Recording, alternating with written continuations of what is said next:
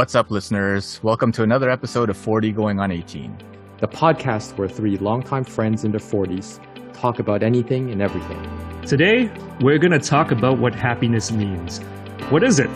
And are we actually happy? Let's go. So, guys, how's everybody doing tonight? I am phenomenal. Excellent. Perfect. So today's topic is a little bit, I guess, more philosophical, similar to some of our previous topics in the past. What is happiness? Mm-hmm. Now, it mm-hmm. seems like a little bit of an odd question. I don't think we actually ask each other this question really that often, I would say. uh, no, exactly. And, and how do we actually define what happiness is? And, and is one person's happiness different than another person's happiness. Mm-hmm. and you know what's the point of it? And does it actually make a difference in our everyday lives? Mm-hmm. so to kind of set the tone let's try to define what happiness is. And you know i did a lot of googling to kind of get a different types of opinions on what happiness may be. And some scientists consider happiness to be too broad and too vague to even you know get into so I decided to look up the Oxford English Dictionary's definition of happiness. Sure. And cool. the way the way they state it is the state of being happy. Jeez, that right. sounds like a cop out, right? Like, come on. So you got to dig a little bit further, and then you have to look up happy. So then, looking up happy, they basically tell you it's the feeling or showing pleasure or contentment. Hmm. So, what do you guys think? Like, generally, what do you think happiness is? And let's get into it a little bit. Well, first of all, reading the Merriam Webster dictionary makes me happier, I think, than the Oxford English dictionary. You're so dictionaryist. I, Jeez. Gatekeeper I, of dictionaries. I think happiness is, yeah, it sounds like a vague question because, like, when we see each other, we say, Hey, how are you doing? What's up? It's never, Yo, friend, you happy? Not happy? Like, it's it's more of an open an open ended greeting. And if happiness is is an emotion? Is it? I struggle with thinking whether this is an internal kind of state or is it like an exogenous, like an external stimuli that makes you happy? It could be both. But when I was thinking about this question, I thought to myself, hmm, what if I was a 10 year old and I got my original, you know, the original Nintendo mm. in our, mm. you know, as we discussed in our previous podcast, I'd be extremely happy. I'd be stoked for weeks, you know. and this is clearly an externally driven happiness. But is that is that the same as being internally happy for weeks? So I actually don't know. I mean, if it's like it's like a chemical. Like I remember going to this uh, museum of food, and they said, you know what, MSG is a, is a is a is a chemical, and it mm. it could be derived from all sorts of other products. And they said they even said sugar. Sugar could be derived from I think sawdust. Like there's a certain chemical there. Uh, but like so, if you believe in chemistry, a chemical is a chemical. It doesn't matter where it comes from. If it's edible, it's edible. So, is happiness kind of I guess is it fungible? Can you switch it around depending on where where you get it from? So I don't know. Still still open ended question for me. Hmm. I think from my perspective, when I speak about happiness, it tends to be an internal thing, right? So I usually put happiness as a range from like pleasure on one end uh, to joy on the other, right? And and a whole bunch of different variants, like kind of shades of gray in between. Where I I'm not sure if uh, like th- that external indicator that that could be pleasure, right? Like you, you take that uh, that Nintendo, you take that uh, great meal or or that drug or whatever it is, and uh, you you you are pl- happy and and you feel that pleasure for for a while, but it goes away, right? And and then you have this more longer lasting one that that is more akin to joy, which is kind of like that that longer that that framework happiness that sort of thing where it is uh, kind of sustains for longer periods of time. So that's what what, what I tend to think. And, and there are chemicals associated with happiness. So they have like the the the, the dopamines and the serotonins and the uh, and, and, all those sort of things that have well depending on the type of happiness that you're thinking about, uh, it, there there is some kind of chemistry to it. So uh, could you inject someone with with happiness? In theory, if you had concentrated like dopamine, if you could kind of isolate that and shoot into someone's arm or brain, I don't know what that would do to someone, but uh, I, I, think you could potentially do that. And uh, it, it is it is that feeling, but it's something uh, from from my perspective that really, if you're talking about kind of that true sense of happiness, it, will be an internal thing, uh, and and it's kind of I think some of the words are, are kind of contentment, uh, joy, bliss uh, could be another version of it as well um, to talk about uh, different states of happiness. Yeah, and and for me, I think happiness. I agree with with Lukey is that it's a little bit more fleeting than something like joy and contentment.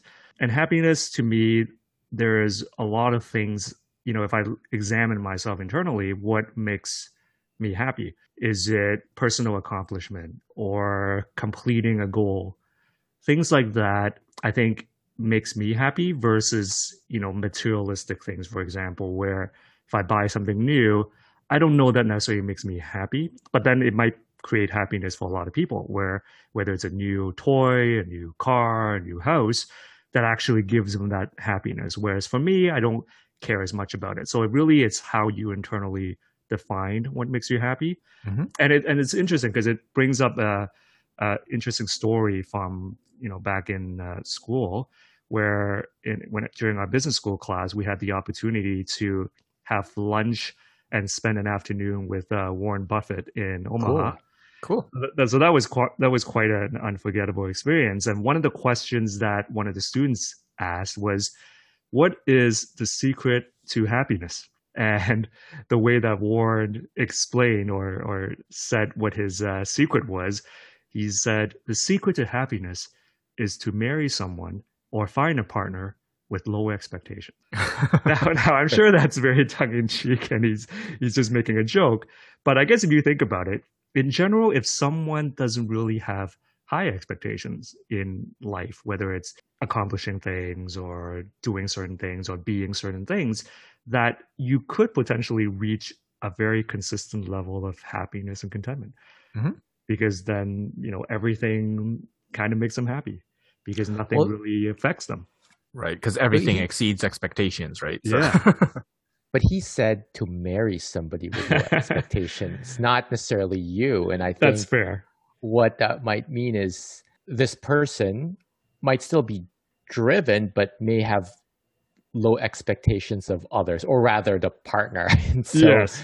that might be that might be uh, possible. That reminds me of the saying, you know, want what you have, and and I think that I found a lot of a lot of sense and and a source of calmingness by thinking about that because hey, I think I can reorient my mind and my attitude to to believe that. It yeah. reminds me of the quote uh, "happy wife, happy life," and uh, yeah. essentially, if your wife, your your spouse, your partner, whatever, has low expectations, well, that means you'll be happy, right? So that that and, could and be less pressure and less pressure less on pressure. you to to fulfill some kind of I don't know whatever it is that they expect of you. so so this kind of brings us to you know what gives us that longevity and happiness. And I think one of the articles that we had been discussing prior to our podcast is the Harvard study on happiness, which is fairly famous. And I think lots of lots of folks out there have kind of heard about this study. And for those that haven't, um, the study basically focused on, I think, in general, men. So it wasn't fully women or or or other type of genders, but basically men in different types of uh, societal classes or whatever you want to call it and they track them over a very fairly long period of time and then they would consistently survey them to ask them what makes them happy and to keep a long story short basically the result was that close relationships more than money or fame are what mm-hmm. kept people happy throughout their lives that those ties the societal ties and the relationship ties protect people from life's discontents help to delay mental and physical decline and are also better predictors of long and happy lives on a social class than social class, IQ, or even genes. And one of the suggestions coming out of this is staying connected with close relationships and also knowing when to let go and not sweating the small stuff. So, certainly a very compelling study. So, I'd love to hear you guys' uh, thoughts on that. I guess the first thing that I'm reminded of is well? Does it matter if you're introverted or extroverted? It sounds like that cohort probably had of both, right? Yet they found that relationships and staying connected was a big, big deal. Um, yeah, yeah, no, that's a great point, Kurt, because I actually thought about this whether introverted people would actually require all this close relationships. And I think if we kind of look at what an introvert is, is they derive their energy from being alone. But well, actually, no. It's more that they uh, derive energy from a smaller group of people, oftentimes right. alone. Where oftentimes actually alone. people uh, who are introverts can have like one or two really close friends, and that's right. It, like no other right. friends. So it doesn't mean that you're always alone. Yeah, uh, it's just oftentimes uh, in a room of me and another person. Uh, so I'm an, an, introvert. So me and one person, I'm great. Mm-hmm. Me and two people, I'm okay. Me three people, I'm all, all right. And then as you add more and more, it, it mm. I, I, shut down a little bit more, and I have to use my other skills to kind of uh, overcome them. So right. introverts can have very close relationships, but generally with a small number of people at and, and a small number at any given time as well. Yeah, so I think the relationship aspect probably still stays true. It does. Uh, that they do need that, whether it's a partner, whether it's family, whether it's children. I think those relationships will longer term contribute to their overall happiness. Yeah, and I think it, and, makes sense. I mean, from my understanding, at least uh, uh, the research that I've done, like through, it's an evolutionary thing, right? So humans are, are were tribal way back when, right? They they had to have uh, the the group of people in order to survive, their tribe, their their people, and uh, if if you were on your own, it basically meant uh, certain death, right? Because uh, a single human out in the wilderness couldn't necessarily survive. So you needed those uh, close relationships. So it makes sense that uh, having those close relationships would be kind of that that pleasure seeking, that happiness seeking uh, area where um, most people are driven to to seek out pleasure and avoid pain, right? So.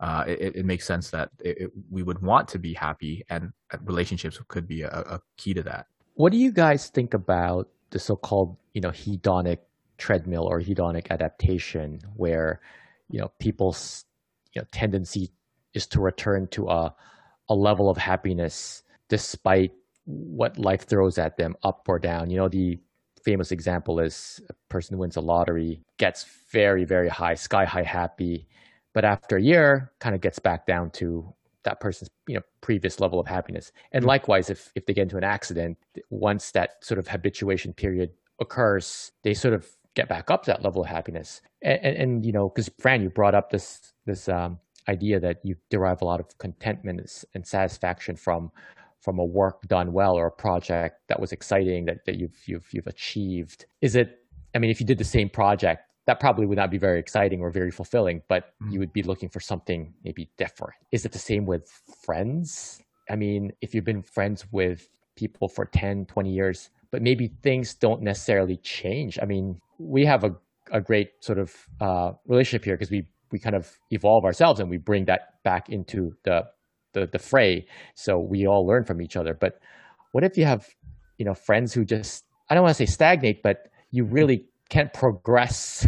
Well, you can't well, really progress conversations. Yeah, that's the thing. I think I think it's possible, and very often you outgrow your friends. Mm. And I would be guilty of cutting people, and I've done that throughout kind of my adult life, where I feel like if I'm at a point where the friendship are no longer meaningful or creating positive value for either side then I don't really see any reason to continue the friendship and then just move on. I don't think that we should be tied to our existing circle of friends.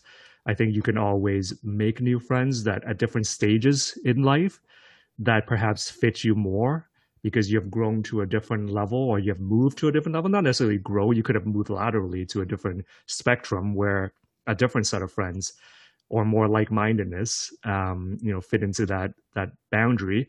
Um, so I've been very guilty of you know cutting off a lot of people uh, for various reasons, and I don't necessarily regret any of that. Hmm. And the friends that I do have kept a long history with, like you guys and a few of the other guys, there's a reason why you know we still keep that. There, there is that history, but at the same time, I feel like there's that stability and comfort that goes with uh, having a close group of friends that have kind of gone through some critical times of our lives together. Yeah, and I don't think it, it's a one size fits all for everybody too. Where there's probably people who uh, thrive on that comfort. Like, let's do the same thing that we did last month as we did last month as we did decades earlier, right? And there's some people who thrive and love that.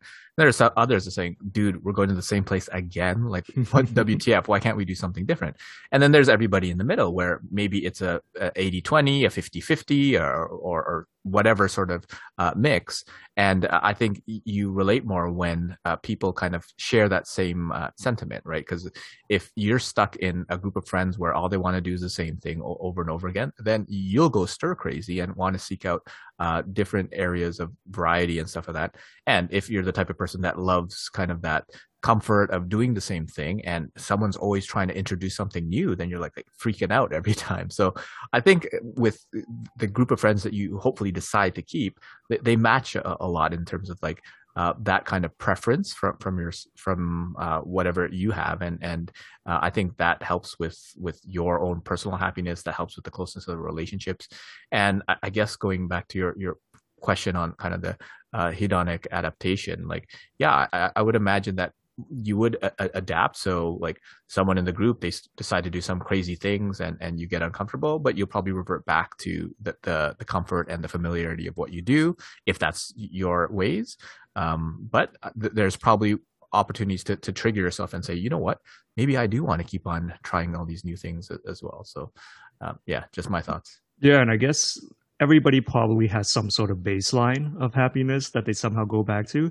Mm. So even with the, the lottery example that you came up with, Kurt, like, yeah, you know, you get that initial high, but then you realize that with all this money, you try a lot of new things potentially with that money.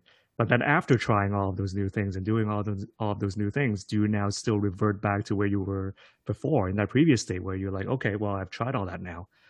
Am I back to who I was? really. What's yes. the big deal? Yeah, yeah, like what's the big yeah. deal? And that's highly possible. And I think I kind of go through this on a daily basis because I think my emotions, whether it's happiness or the opposite end of the spectrum, it doesn't really fluctuate that much. I'm always kind of in this baseline where things that make me happy will move me up the baseline a little bit, but then I revert pretty quickly back to my baseline. And things that upset me would upset me. But once that issue is resolved or gone, I immediately rebound back to my baseline. So maybe some people have a much wider spectrum and some people have a smaller ones so that they're able to kind of maintain that steady state. I don't know if there's a way to even, you know, have someone be a little bit more stable with their baseline or tips to make sure that happens so you're not swinging too wildly. Well, I think what I, I, read a study where like a third of your happiness is kind of genetically predisposed right? Where where some people are just naturally more bubbly than others. So so let's pretend it's it's a number from like uh, one to three point three, right? So if we went out of ten, then a third of it is kind of your environment, and third of it is is yourself, right?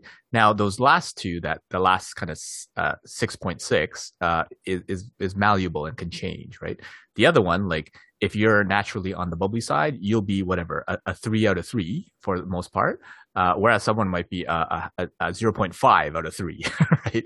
That sort of thing. So that I, I from at least the research that I've seen, you, you, can't really change. But that doesn't mean that other 6.5 plus a 5 point, uh, plus a 0.5 can't make you at like a 7 out of 10 overall, right? So assuming that folks were following my math and, and, whether or not that made sense as an analogy.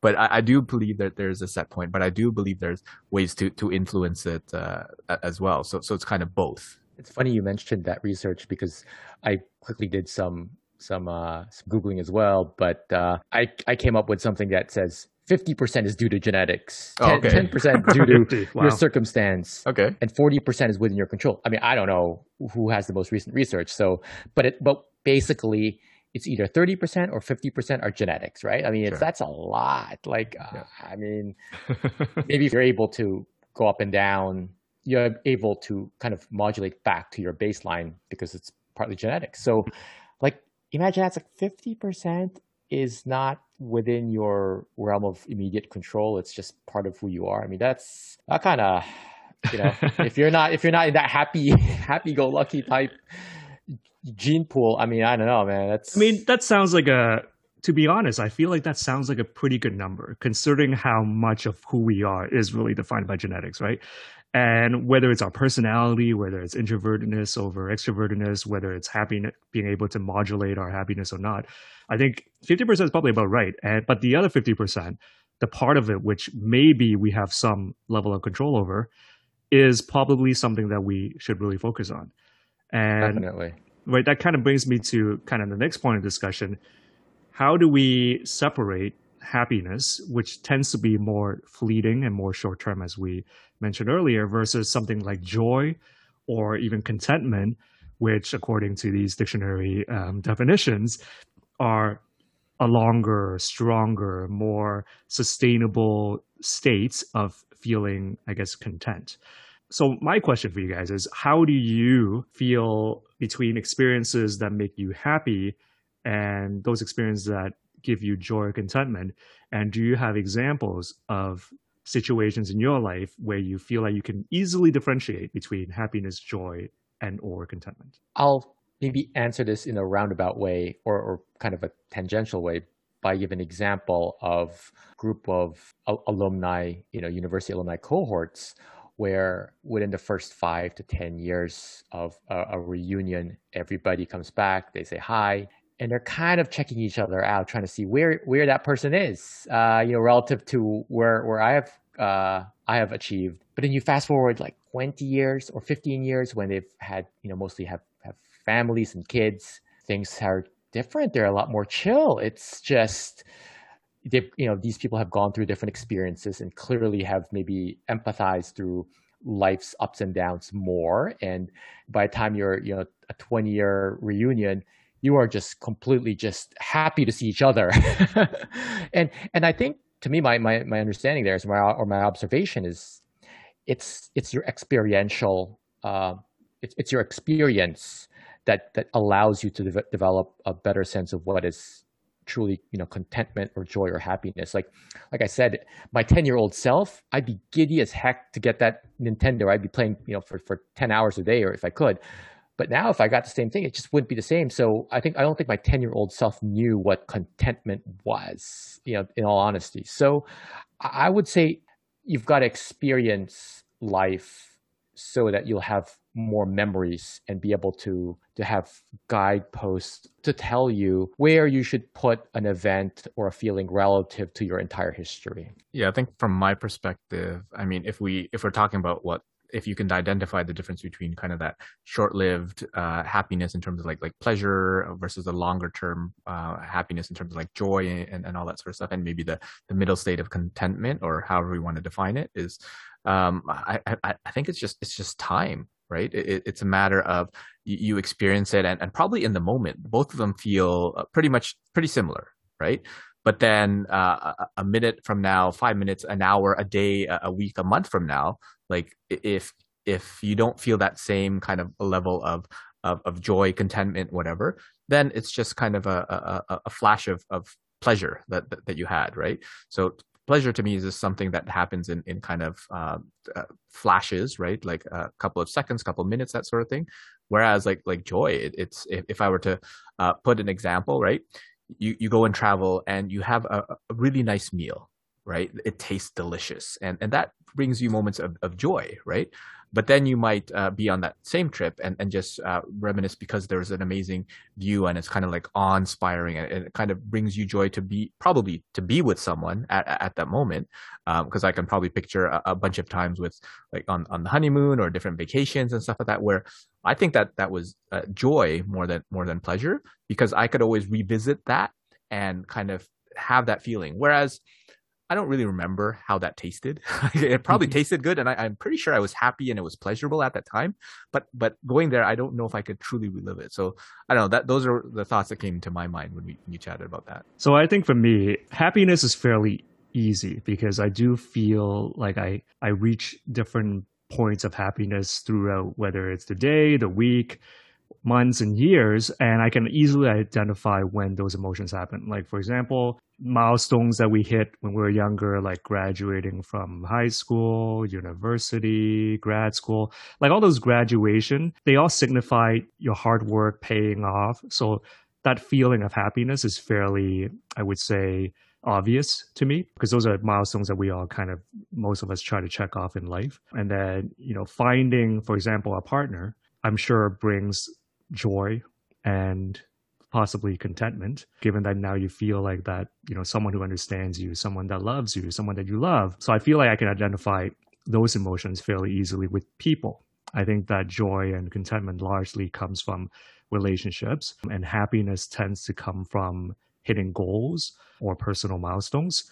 And then beyond that, though, I don't know if there's that utmost level of contentment that I would feel. I feel like to me, in my mind, contentment is like I'm just sitting there, kind of smiling to myself and, and feeling content for what I've done in my life. And I feel like that emotion will not happen until I'm on my deathbed. Really? I, I, that, that I think the word contentment is is uh, I can identify with oh, yeah? it, and it's okay. like like okay, guys, let's let's do some math here, right? Let's do some set theory. Like, how would you put, you know, happiness, joy, contentment, and said pleasure? Like, where do they go? Like, if you, if you did a set, like like a Venn diagram. Sort of, yeah, is, is contentment the biggest, all encompassing, and sort of happiness is like kind of that the one that's that's uh, the most internal I think happiness is the, the broadest one because it's so yeah, generic that it, that encompasses and, and means all of these things potentially yeah. depending mm. on that, right? Whereas uh, pleasure might sit over on, on this side of happiness, whereas contentment there, like, can you have pleasure and contentment at the same time? Mm, maybe, maybe, right? Like, I, I treat contentment a, a little bit more like like when you feel at, at peace, that sort of thing. Because uh, uh, you probably had it, uh, Mr. Camper, who you're in the wilderness, and I and love that. Yeah, that, and, and you just feel like like like peace, awe, bliss, whatever. You're you're one with nature and all that stuff. That that is a version of joy, probably contentment, that sort of thing. So th- there's probably overlap with all those words. Is it pleasure? I, I don't I don't know if that's pleasure. Like I probably yeah. wouldn't put pleasure is probably pleasure. something something a little bit on the outskirts of, of this. Yeah, pleasure could be a a, a byproduct of of happiness or joy, contentment. Yeah, but to me, to me, contentment I feel like is still the hardest to obtain because happiness can happen, joy can happen. I mean, I'm sure with you guys, like live events where it's like the birth of your first child, I'm sure that brings you joy, and seeing them take their first step and all that, all that stuff is probably joyful. But for me, contentment, I don't know if I can ever really hit that part because I feel like it's something that I would have to just look back at my life and feel truly content about it. Well, I guess it depends on how you define that word contentment again. Because when I, well, initially kind of heard the word content, it's just like, uh, I'm okay. I'm content. I'm good. Right. That doesn't sound like a, a, like a high level of happiness to me, but, but I can see it in one way where it's more like, like I'm I'm I'm at peace, right? I I feel yeah. a sense of like bliss and stuff. So I think that's and maybe it, it's it's just picking the right uh, like terminology for, for it, where uh, your contentment is my bliss or whatever, right? And and uh, yeah, so so so really kind of nailing it down. But yeah, so so what I looked up was it says the main difference between happiness and contentment is that while happiness denotes an emotional state, which is more short term. Contentment apparently refers to a state that is long term. And it's mm-hmm. a state of being satisfied. Mm, okay. And and I think using that definition, I feel like I would not be satisfied until mm. I'm on my deathbed when I look back at my life. Because I, I'm just at a point where I, I don't feel like I'm ever going to be satisfied because we still have so many things we want to do, so many things we want to accomplish, so many things we want to experience that I am not going to be able to hit that state until I die. Did your bu- bucket list just grow like three x? so, so I have a different perspective. Is and thinking like, can you be satisfied yet still want more, right? And and no, say, you know what? Then that contradicts the, the, the definition of satisfied, wouldn't it? Well, not necessarily because I, I've had enough. So so there's one. So when you eat and you're you've had enough, you're satisfied, right? But at mm. some point you can say, you know what? I, I wouldn't mind a little bit more of that right? I wouldn't mind uh, uh, the next meal, right? So it doesn't mean that I have to have it right now, right? But it means like tomorrow or, or next week, next year, uh, I'd love another piece of steak or the dessert or whatever it is, right? So I, I don't know, maybe uh, it's just mincing words, but it's like at that point I would be satisfied, but I, I still wouldn't mind more uh, of, of, of something else, something different, right? Uh, so I don't know, maybe that is different than, than what you're talking about or yeah i mean I, I think i think fran needs more. He needs to accomplish. Whereas you, you've had your steak you're done, man. Like I don't need it. I could use it. So so that at least you know again we're kind of chopping words here, but but I feel like the way Fran has described his the, the dichotomy between satisfying him his his sense of I guess contentment versus just wanting to to achieve more he needs that drive. Yeah, I think you're you're on a very very steep hedonic treadmill, dude. well, I, I think I'm it kidding. might relate back to, to to the concept of, of time, right? So any point in time, you might feel satisfied, but then the next moment, does that mean that previous second, minute, hour, day, week, did that carry over to the next one? Right? It, it doesn't it doesn't mean it, right? So so like uh, if that's the case, then I don't think anybody could ever be satisfied. right? Yeah. Well, so, you know, so, some like like like Warren Buffett said, if someone has low expectations, you will enough. be satisfied. Uh, but let's move along now. Is there an expectation to always be happy? Do you hmm. always have to be happy or actually need to be happy? And let's open that up for discussion. Yeah, I, I don't think you have to, right? So in in in my world, um, folks are often driven to, well, when I land that job, when I get that promotion, when I meet that person, when I reach a certain income, when I get that title or whatever, then I'll be happy. But they ultimately get whatever it is, and they're pretty much where they were before, right? But just uh, at, a higher level, uh, a pay scale or, or different car or whatever it is, uh, and and they're they're maybe whatever having pleasure or happy, whatever word that we want to put on it uh, for a moment. But then uh, they they still have problems, right? Um, so I think uh, we still want to grow, we still want to get better, but to have this illusion that at some point we're always going to be 100% happy I, I i don't think so. Now would it be kind of a 50-50 or an 80-20 that sort of mix? I, am not sure. As long as you're probably happier kind of 50% of the time I think that's probably a good number. It could could you do 60, 70, 80? That would be a better number. But hopefully you're not like the only 40, 30, 20% happy. Well, unless you're on that genetic disposition where you're more more negative, then well, maybe that's beyond your control. Uh, but but yeah, I don't think it's a it's a expectation that you should be uh, constantly happy.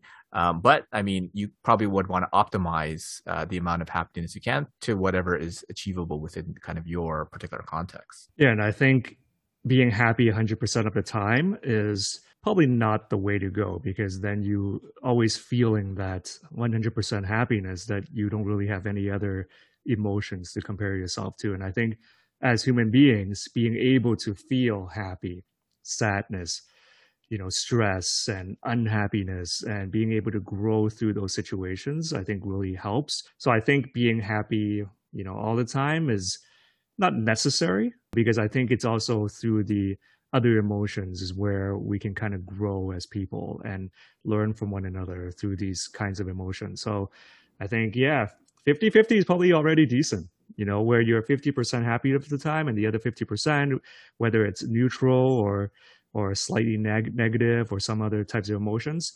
And of course, I can't speak to someone who may be having, uh, you know, depression. That's a little bit of a different mm. story where you have a bit of a mental uh, situation where you have to deal with things that tend to be out of your control and you're feeling like you're perhaps in a downward spiral.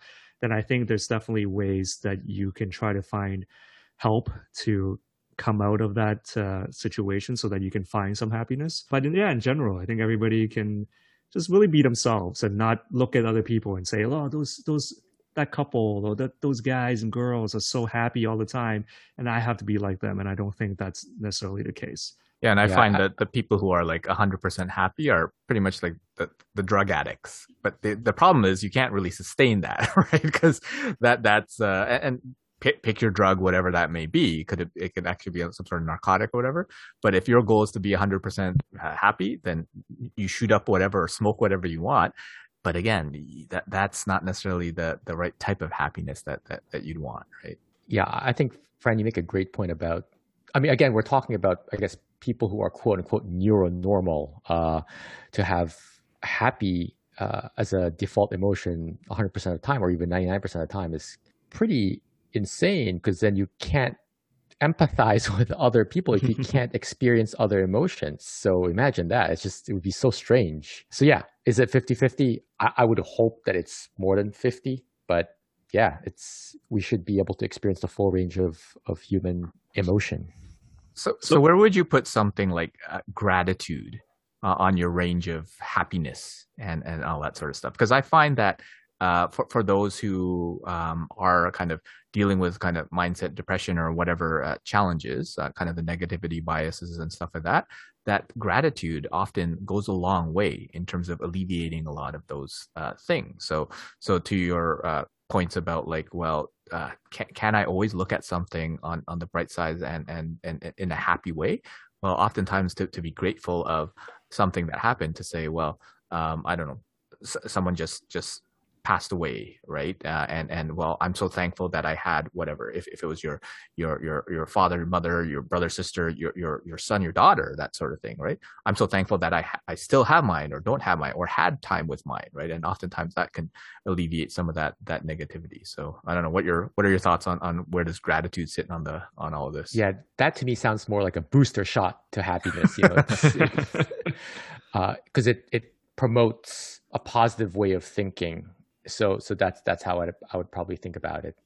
Yeah, and I agree with that. I think being able to have mm-hmm. show show gratitude to not only you know the, the, yourself but also the people around you, I think helps you maintain that positive attitude so that it does bring about a level of the satisfaction slash happiness in that yeah you look around and say hey you know what i am very lucky to be able to say in a very positive relationship, have great relationship with my friends and family, have, you know, great work colleagues or have a great job or whatever it is and be able to be happy with what you have. And have that gratitude is I think something that will definitely create probably a, a more sustainable lasting happiness to the level of joy I would say. Um, but who knows? I think everybody works differently in terms of how they treat joy and happiness and contentment and even gratitude. That it's it's it's such a this has been such an interesting topic. So I think definitely a bit mind blowing for me. So what makes you guys happy? Like when was the last time you were kind of happy, joyous, contented, like bliss, whatever, like all these things, kind of that highest level that that you would be able to put whatever that that scale, that number. Like when was that kind of peak happiness that that you can think of, or, or if you're willing to share? The most recent experience is actually pretty pretty pedestrian. You know, I went fruit picking like last week or two weeks ago and eating like the fresh, I don't know, like fresh blackberries that that were like that we picked well. It wasn't like sour because it was like truly dark and it it and I was taught to pick it when it just like really just pulls easily from from the from the stem. And that just made me super happy. I was like oh wow okay i've never picked blackberries before and i've done a good job and this, this farm offers some really good quality produce. Like it's very simple but it just triggered a whole sets a whole set of i guess check boxes for that's me very cool. happy. What, kind, very, of, what kind of happiness cool. is that for you though was that contentment, joy? Maybe, Fran, it's like you know low expectations. I didn't want to say, but yeah. Um, yeah, I, it's not a intense kind of sudden. Well, you know, it, it could have a slight spike because it, it's a new experience, and it, it made me feel very uh, very grateful to have this experience, even though it's a very simple agrarian experience. But uh, yeah, I would say it's it tends towards the uh, the satisfied hmm. slash contentment spectrum. That's cool. Yeah, I think for me, like the last time that I can recall being quite happy and, and joyful was when we were doing our, our trip to Egypt a couple of years ago, where being able to finally experience, you know, seeing the, the pyramids of Giza, mm. and then we were in Jordan going through Petra, and just being explorers in the world. I think it's what drives a lot of my own happiness and my own joy because I feel like if I'm just sitting in one place, the same place, and and not being able to see the world that is so big out there, that makes me unhappy. so being able to be out there and finally seeing and experiencing and being part of a, a totally different environment, a totally different world that we're in, experiencing the culture, the food, uh, the locals, um, the markets, like the the great the world wonders. I mean, that to me was probably something that's not only memorable but brought happiness, brought joy, and which is why I would keep seeking this out because I think that goes back to our bucket list conversation where I want to hit all these wonders of the world. I want to tr- live and travel to different places. I think that ultimately is what gives me that uh, joy and happiness. It sounds like an energizing experience overall. Mm-hmm. How, how, about you, Luki? Well, the, the, two instances that came to mind is like one was just happened recently, but uh, we're uh, well, I, I, last week I was staying at my parents' place because we're doing some construction in my house, right? So, and, and my kids were there and, and we're sleeping. And, uh, yeah, so we're going to bed and they kind of like snuggled up close and it's like, good night, daddy. And, and they gave me a hug. And that was like pleasure, bliss, contentment, like all of that wrapped up where like, oh, these are my kids. And it's just kind of this moment that we're here together and, uh, able to in, enjoy, right? And, uh, it, it happens pr- pretty often when when that sort of thing when uh, like it's it's just a nice relaxing day and you're able to kind of settle down and, and have a moment with the kids that was definitely one uh, recent one uh, and and then the the other one that comes to mind is um, when uh, well, I wrote a book and, and, and I had the first copy of it in my hand. And I actually mm-hmm. remember sitting there for like there's probably minutes. So people were probably looking at me like, what the hell is this guy doing? He's just looking at a book for like, I, I, was probably there for like 15, 20 minutes, just standing there looking at the book, right? And I, I wasn't flipping through it. I wasn't doing it. I was just literally looking at the cover. You were in a trance. I, I was in a bit of a trance and I was like, wow, I just wrote a book. And, and it kind of sat uh, w- with me there. And it's just like, I never thought I'd do that in, in the past. I had no inclinations of being an author or whatever. And then it was kind of like, uh, I, I, remember breaking out of that trance or whatever, and it's kind of like, damn, like what else could I do?